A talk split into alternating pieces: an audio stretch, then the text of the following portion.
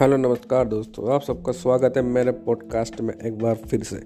आज हम बात करने वाले हैं चुनाव का माहौल चारों तरफ़ छा चुका है तो उसी के ऊपर हमने सोचा कि पॉडकास्ट बना दिया जाए तो हम भी चुनाव में थोड़ा सा इंटरेस्ट लेने लगे हैं और हम भी हमारा खुद का ओपिनियन पोल निकालने लगे हैं। हमारा सर्वे हम खुद करते हैं, हमारा सर्वे एकदम शुद्ध, शाकाहारी है। हम इस पर जगह जगह अलग अलग प्लेटफॉर्म से जानकारी जुटाते हैं और फिर बैठकर हम हमारे हिसाब से जो हो सकता है वह प्रिडिक्ट करते हैं। यह कोई रिज़ल्ट नहीं है लेकिन जो हमारी तरफ़ से सर्वे किया है, उस सर्वे का कुछ आपको ओपिनियन पोल बताने वाले हैं। आज हम इसमें बात करेंगे पंजाब चुनाव।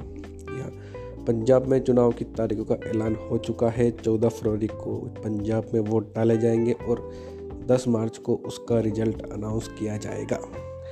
तो अब आपके मन में सवाल तो होगा कि आखिर पंजाब में इस बार होने वाला क्या है? क्योंकि पंजाब में इस बार माहौल गर्म है। पंजाब में एक बदलाव की राजनीति का माहौल पूरी तरह से बन चुका है और ऐसा माना जा रहा है कि इस बार पंजाब में कुछ नया हो सकता है, एक इतिहास रचा जा सकता है।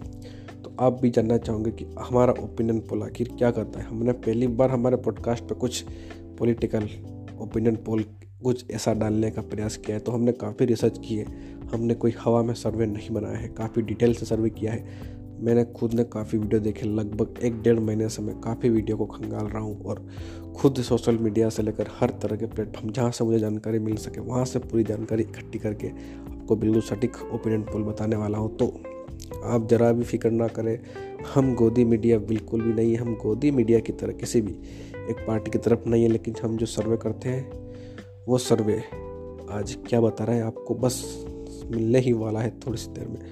हम बात करेंगे कि आखिर पंजाब में कुल सीटें कितनी है? पंजाब में कुल सीटें हैं वन वन सेवन एक सौ सत्रह सीटें। और वहाँ पर किसी भी पार्टी को बहुमत के लिए कम से कम साठ, इकसठ सीटें तो चाहिए ही चाहिए।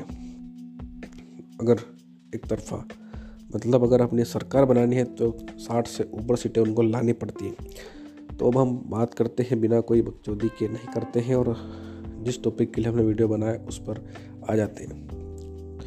सबसे पहले हम बात करेंगे आम आदमी पार्टी, जो है अरविंद केजरीवाल की पार्टी, जिन्होंने दिल्ली के दम पर वो पंजाब में चुनाव लड़ रहे हैं और दिल्ली मॉडल को वहाँ पर प्रस्तुत कर रहे हैं।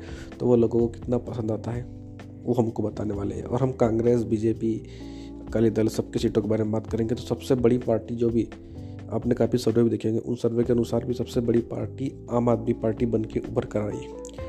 इस बार जो पंजाब में राजनीति का माहौल है, वो इस बार पूरी तरह से बदलाव का है। ऐसा मैंने अभी थोड़ी देर पहले भी आपको बताया था तो ऐसा लग रहा है कि इस बार पंजाब में भी जो दिल्ली में हुआ था, ऐसा कुछ होने वाला है। मतलब एक तरफा बहुमत के साथ आम आदमी पार्टी पंजाब में अपनी सरकार बना सकती है।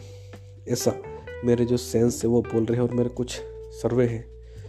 सर्वे भी पढ़े हैं मैंने और कुछ रिसर्च भी किए, उनके आधार पर ऐसा लग रहा है कि इस बार आम आदमी पार्टी कुछ नया धमाकेदार कर सकती है पंजाब में और एक तरफा। बहुमत के साथ अपनी सरकार बना सकती है और कांग्रेस, अकाली दल और बीजेपी।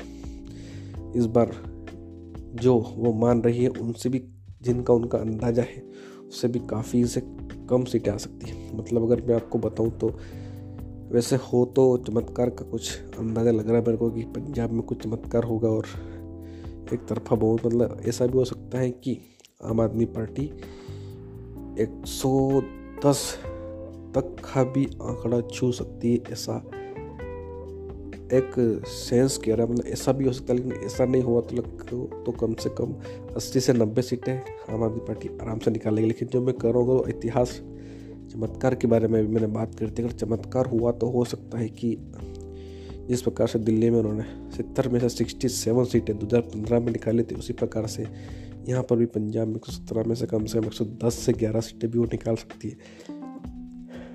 क्योंकि माहौल तो बन रहा है। तो उस पर हम बात नहीं करते, जो हमारा हमने निकाला है एवरेज मतलब आम आदमी पार्टी पंजाब में 80 से 90 सीटें, या इससे ज़्यादा भी सीटें निकाल सकती है।